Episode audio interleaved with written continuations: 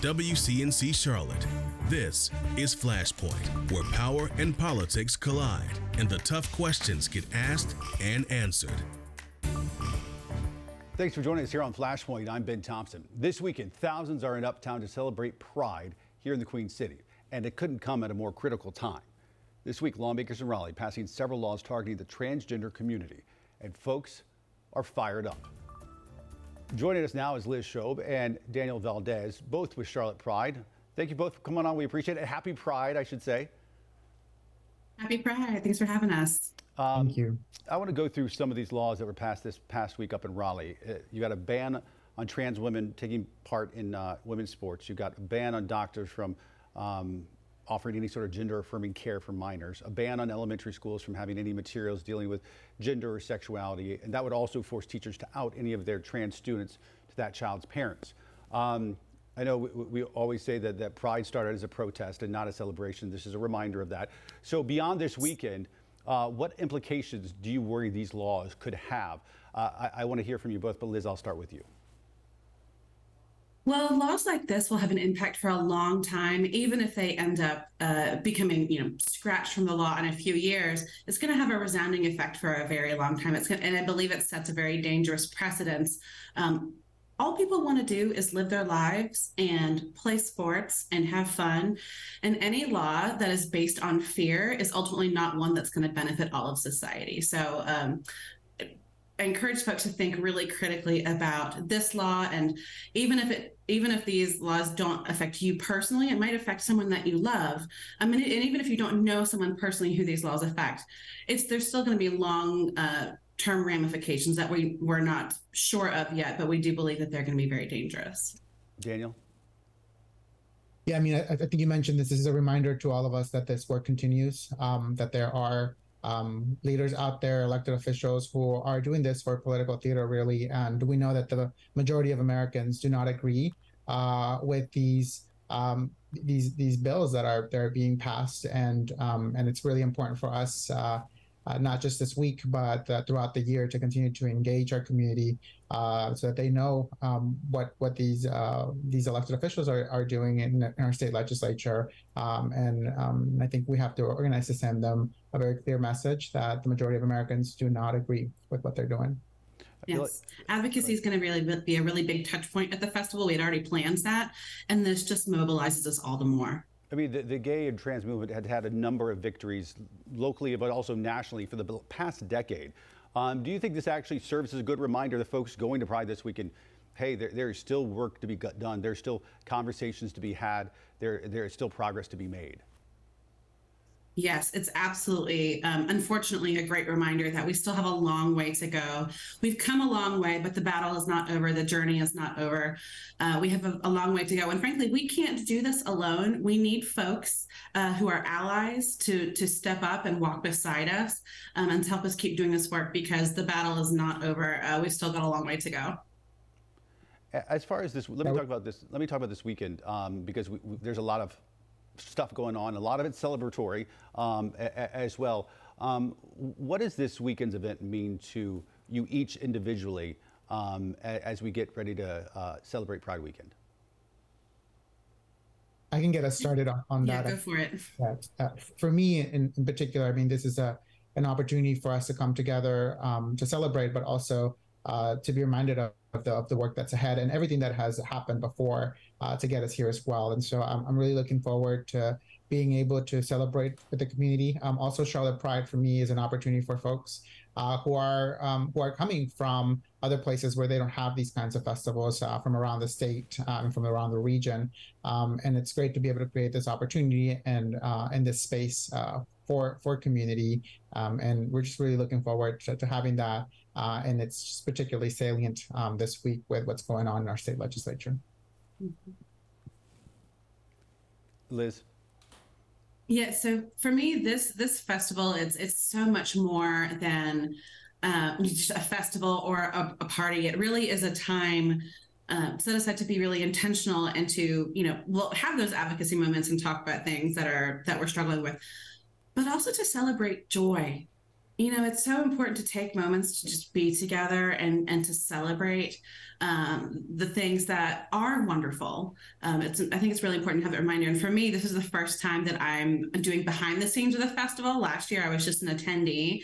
And getting to see how things run behind the scenes makes me even more proud to be a part of this community but to also be a part of charlotte pride and to see all the hard work that goes into this um, to see the uh, you know vast amount of volunteers and people absolutely dedicated to putting this on. I'm just really, really excited. It's been a long time coming. And I think, especially after the unfortunate news we received about um, the legislature and their decision, uh, it, it, couldn't be more timely because we, it's, we all just need to kind of come together and have a moment of joy. The, uh, the parade, the big event, is uh, Sunday. Um, often the largest parade here in Charlotte every year. Um, and I think people are often when you go to the, the Pride Parade, you're, you're, I think, most surprised by that diversity. And I mean that in every possible sense of the word. I mean, people from every possible walk of life. Um, you got people like my, my mother and father-in-law, and you got people from every other community that, that's there. And I think that's probably what's most shocking to people when they, when they go to their first Pride Parade. Um, what do you guys think? What, what do you tell people? What should they expect? Uh, we are we should we should expect uh, lots of lots of folks out there. Uh, we have over 40 floats, 200 entries, and almost 10,000 people that we anticipate marching in the parade itself. Uh, not to mention the the thousands that will be there uh, watching uh, the parade. And so we we encourage folks to come out. to make sure that um, that they bring sunscreen and and water. It's going to be sunny, which is great. but it, we know it's been it's been hot, so we're, we're really looking forward to, to having folks come in and see the parade um, and see all of the different organizations and groups that are part of this community um, that are supporting uh, this work, that are supporting this community. Um, and um, yeah, it's going to be a, a, really fun time. Yeah, sunscreen's a great idea. I've gotten burned at a few pride parades in the past. Uh, uh, Liz, so what's your recommendation to folks? We have a lot of things in store. We've we've really, you know, brought it this year. We have a really exciting VIP zone, sponsored by McDonald's. Our main stage, our headliners, Big uh, Big Freedia and Greyson Chance. I'm personally very very excited to see them both. We've got a really stacked entertainment lineup. We have a youth and family zone. We have Flourish, which is a mini arts activation, a mini arts festival within the larger festival. We've got neighborhood market sponsored by Arts and Science Council. Uh, we've got something for everybody.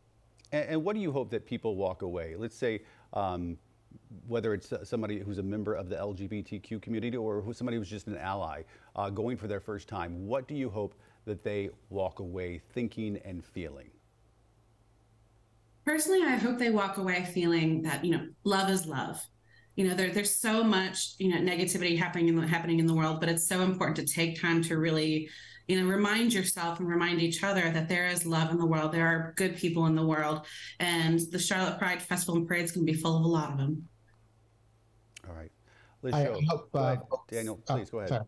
uh, yeah i was going to say I, the, the festival is also an opportunity where um, all of our organizations that are working to support our community are there. So um, not only are, are, we hoping that folks come and, and, enjoy the festival and walk away uh, with a sense of community, but also if there are uh, any resources that they need, um, that they're able to connect with these organizations and are able to follow up with them. All right, Liz Schob, Daniel Valdez. Thank you both for coming on and happy Pride. Happy, happy Pride. Pride. All right, take care. More Flashpoint after this. Welcome back to Flashpoint. This week, early voting set to restart ahead of a local primary election here in North Carolina. And this election will be one of the first times voters will have to show a form of ID in order to vote at the polls. It's a process that's been years, years in the making. Joining us now is the Director of Elections here in Mecklenburg County, Michael Dickerson. Mr. Dickerson, welcome back to Flashpoint. Good morning, Ben. How are you? I'm fantastic. Um, you're a busy man, I, I know. Uh, you got a, a, primary and election coming up. Um, one of the big new things here uh, is the fact that once again we are required to uh, show IDs uh, when we vote. Uh, there was a brief time back in 2016, 2017, we had to do it. And then, of course, a, a court uh, repealed that ruling. So now we're back at it. So remind folks um, what they've got to do when they come vote. Exactly. Uh, this year, the the requirement is that you show a, a, a photo ID. Uh, it's not a voter ID; it's a photo ID. So we're looking for a reasonable resemblance of the person who is standing before me to vote. So uh, this year, bring your driver's license with you, or bring your passport, or bring your um, uh, your your federal uh, ID. If you're a student, most of the campuses around uh, the county have been approved as uh, student IDs. Uh, so for like uh, Johnson C. Smith, UNC Charlotte, Queens, Davidson, all of those have have that ability to to use that as a photo ID for voting. Or if you haven't had a chance to, if you don't have one of those, you're welcome to come down to our office and we'll make you a photo ID for voting purposes. So uh, bring that. Now, if you fail to bring that or don't have a photo ID, I will still vote. Uh, all voters will be allowed to vote with or without a photo ID.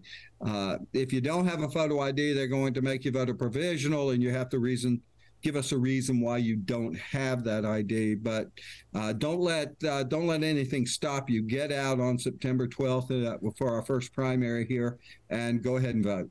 I want to repeat that. So everyone is allowed to vote. Um, So if you go, you should be allowed to vote. There should not be an issue with you voting. However, if you don't have an ID, there might be some follow-up questions. There, there will be a provisional process to do that. You're exactly right. So uh, uh, it, it it's a little it's a little confusing, uh, but I want to make sure I get everybody voting. Uh, that's my job is to take care of the voters of Mecklenburg County. Uh, so don't let uh, don't let anything stop you. Get out and vote. And you touched on this, but um, student IDs will work when we're talking about some of the local colleges. Correct, uh, correct. A, a, uh, UNC Charlotte, uh, all of the all the schools here, uh, their um, their photo IDs for the, that they are issued will work uh, as a, as an ID available for voting. Uh, that uh, your driver's license. You know, it's funny. We've been making photo IDs down here for about the last three or four weeks at the Board of Elections office. Uh, people will literally drive up in their car and get out of the driver's side and come in and say, I want a photo ID for voting. Uh, they already have one. Uh, if they realize that, they drove down, they've got a North Carolina driver's license, they're welcome to just show that. That works perfectly. Uh, all we're doing is looking at the picture. We're not verifying an address on a driver's license. We're just looking at the picture to believe to make sure that that is a reasonable resemblance to the person that is standing in front of us. Do you expect this will affect voter turnout? It did not, like you you referenced at the very beginning. Uh, it did not affect it uh, then. Um, I think we ended up with maybe 15 or 20 provisionals from the earlier election that we had about four or five years ago, uh, where we had to, uh, they didn't have a photo ID, so we had to, to do something with that. Uh, uh, a few years back, I think our, our state board of elections, uh, at the time when this all started back in 17, uh, a few years back, they ran a, um, a comparison of how many people in the DMV database were also in our North Carolina voter registration database. A- And the number was something like 96, 97%. So I think most people will have that, that photo ID uh, with them as a driver's license, a North Carolina driver's license. Uh, but uh, but like I said, I think they really want to make sure that we we don't have anybody turned away. We want to make sure that they we can get those folks voting. Behind the scenes, does this mean any extra work for, for you and your staff? Oh, sure it does. Uh, sure it does. But we're uh, we're paid to do this. Uh, we'll have to uh, review extra provisionals. Uh, the whole process of making IDs that's new to us here. Uh, at uh, at our office, so uh, a lot of work goes into it. The training process for our precinct officials has been updated and revised to reflect how we do a photo ID. Uh, a lot of work goes in on the back end, but we're confident that our people can handle this. Michael Dickerson, you and I have been having this chat now going back 16, 17 years, something like that, and you've been doing the job for a lot longer than that. Thanks for what you do, and thanks for coming on and chatting with us. It's always a pleasure. Thank you, Ben. All right, take care. More Flashpoint after this.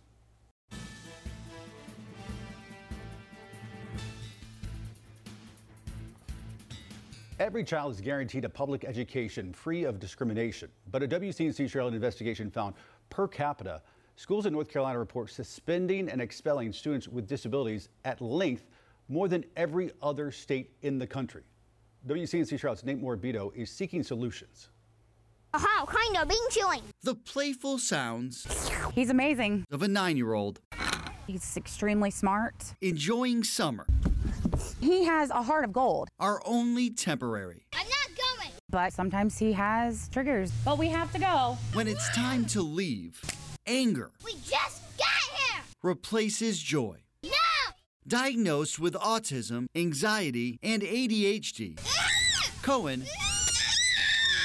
is a fighter in more ways than you can see. He's come so far from when he started school in kindergarten to now. He's now more than a year removed from second grade, It was awful. a school year in which his inappropriate and disruptive behavior prompted Rowan Salisbury Schools to suspend him for a combined 17 days. It makes me ill. A cycle his mother says fostered an unhealthy relationship with school. It's the worst feeling in the world. Required district reviews of his education and clinical history ultimately found Cohen's conduct had a direct or substantial relationship to his disability, meaning, in hindsight, his elementary school should have never suspended him in the first place. All I want to do now is fight for him. His mom is a fighter too. You good? Julia Waite has spent years adapting her behavior to meet Cohen's needs. I honestly don't know how he passed second grade. The latest federal data from the 2019 2020 school year, recently shared with Congress, shows public schools in North Carolina report this kind of discipline per capita more than any other state in the nation.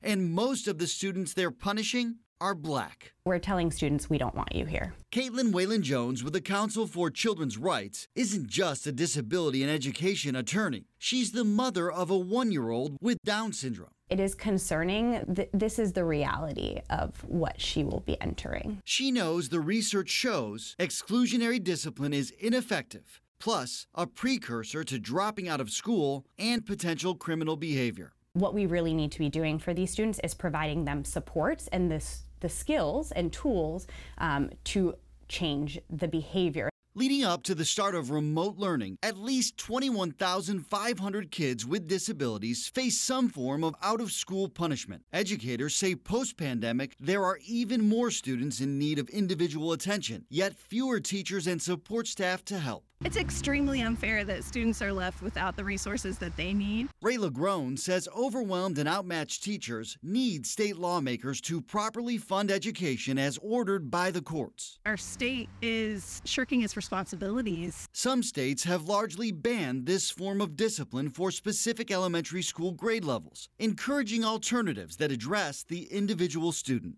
He was disrupted because his needs were not being met. After Cohen's initial suspensions, emails show Rowan Salisbury Schools and his teacher committed to a partnership that would help the second grader reach his greatest potential. All as his mother asked them to find a way to keep him in school. By the time he hit 10 days out of school, the district pledged to explore additional options to help him be successful at school. But when he acted out, RSS continued reacting with suspensions. We are making that real effort this year to look at the whole child, and not just the whole child, but their whole history, and, and determining what is best in that moment, what our reaction is going to be. Michelle Shu can't talk specifically about any case, but told us the school district is now more student focused under its new leadership. We've had to adjust and adapt, and that requires sometimes that that you make mistakes. She says today RSS is equipped with better training, new community partnerships, and improved internal oversight to ensure consistently fair discipline. We want to do the very best we can for them, and as humans, you know, we're we're learning too. Is there a feeling of letting those kids down? For Shu, it's personal. I can speak to this as a, as a former teacher. I think that teachers often feel that they've failed students. She knows past failures can impact a kid's future. We're going to make it our priority to do better next time. I'm so, so angry. Cohen's mom since moved him to a different school, They are open to learning. They are open to learning him. one that she says makes it a priority to keep him in the classroom. He fights every day. A right. he really does. Worth the fight. Nate Morabito, WCNC Charlotte. While North Carolina leads the country, federal data shows South Carolina isn't far behind. Keep in mind, this is the best data we have. Some states may do a worse job of reporting this kind of discipline. More Flashpoint after this.